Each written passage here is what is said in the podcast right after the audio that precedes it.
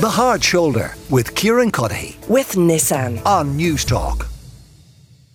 But I'm sure uh, most of you are aware that Netflix this week released a second trailer for the controversial Harry and Meghan docu-series. The show is going to debut a little bit later this week on the streaming uh, platform and as you would imagine like anything to do with Harry and Meghan, it will get a huge reaction all over the world, particularly in the UK. Shelagh Fogarty is an LBC presenter and she joins me now. Shelagh, it's always good to talk to you. Um, I mean, none of us have seen this yet, but No. can can you can you guess what the reaction will be in the UK Oh, to it? listen, I've already cleared the decks of my three hour talk show on Friday, and I'm, I'm barring, you know, a major, major news story. I think there'll be plenty of people wanting to talk to me about it.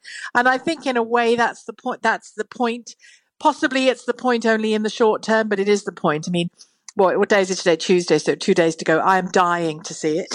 I, I mean, I'm a bit of a sucker for this stuff, but I'm dying to see it. And I think an awful lot of people will be dying to see it. And I think the reason for that, you know, it's, I think it's layered. The reason for that, from a UK perspective, you know, there are there are lots of people who still have a great deal of affection for both of Charles and Diana's sons because of what they saw them go through in their very early years, you know, with their with their mother's early death and everything. So there's there's a bit of that going on where they want them to do well. Um, the reality for Harry and Meghan, I think, from a British audience perspective, is there's also a big chunk of um, disapproval because they did the Oprah inter- or the the Oprah interview aired when Prince Philip was very sick. Um, you know, the Queen died, and shortly after that, there's this, and the family is still grieving, and of course, including Harry, will still be grieving because they were very close, and all of that stuff. So th- there's lots of layers going on. But I mean, for my money, um, I just think one of the I don't doubt for a second that things were difficult for them. I don't doubt because it would be. It's an extraordinarily weird life to enter into from her perspective. So of course they were diff- of course things were going to be difficult. And if you didn't feel supported, of course they'd feel even more difficult. But I think there must be some naivety because the second trail that you mentioned there is it it's got a clip, hasn't it? A little brief clip of Harry saying that there's a there's a hierarchy within the family and you're like duh it's Yeah, a- I know, yeah.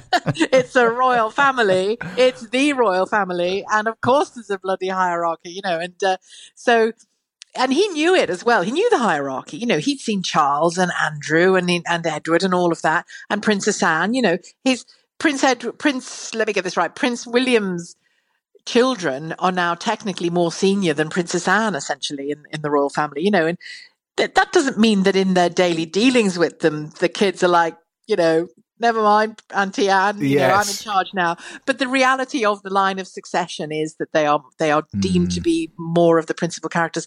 And Harry and Meghan, and this I'm sure as you know, as people of action and ego, and you know, we're all people of ego, as- I guess, but you know, people of action and ego and achievement in life and all the rest of it, and fame in her case, you know, it probably wasn't that easy to be in the second row, but she would, in the royal family, she would always be in the second row because she's not going to be queen.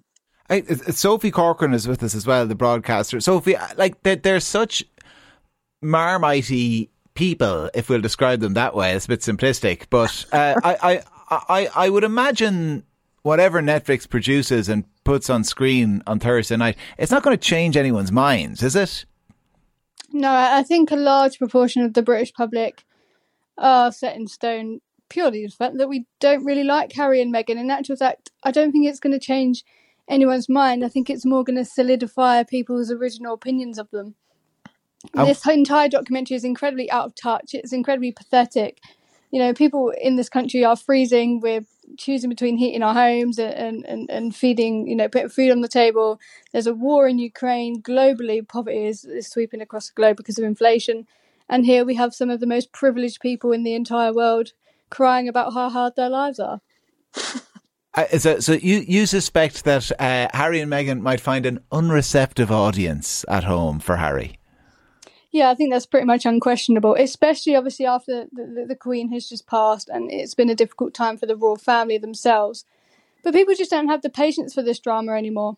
Uh, I think the whole thing is, is, is mildly pathetic. And we saw with the trailer, there's already been questions about whether some of it has been misleadingly edited, which of course, you know, that is the purpose of a trailer. A trailer is there to, to garner attention. So obviously we don't know what the whole Yeah. thing is like yet. And that's important to bear in mind. But uh, a lot of people are quite angry with the way the trailer has been edited as well. I, I, I mean, Shelagh, it's hard to know what the point of it is. Like it, it's it it feels a little bit like the point is just trying to settle some scores. Is it? I think I think that'll be part of it, but isn't the point big money? Well, well? sorry. Yeah. Oh, of course, the big money as well. Yeah, big money and a bit of vengeance thrown in. But and and again, I mean, I, I agree with a lot of what uh, uh our previous guest said. The, your other guest said. Apologies, I'm Sophie. terrible with names. Sophie, apologies, Sophie. Um, uh, that um, there are there are people, uh, myself included, actually, who think, guys, your timing is really bad on every front here because, as Sophie said, people are freezing and people are worried and people are striking and you know losing their jobs or, or fearful for their jobs and fearful for their kids and you know just coming out of COVID and all the rest of it. You know, they are privileged. They are they are they are living in a however many bedroomed mansion in Montecito. So there's all of that at play. But I also think it would have been there anyway, but especially since the Lady Susan Hussey story last week, um, I think there is a focus. I'm, I'm, I'm, I don't just think it, I'm hearing it on my calls on my program.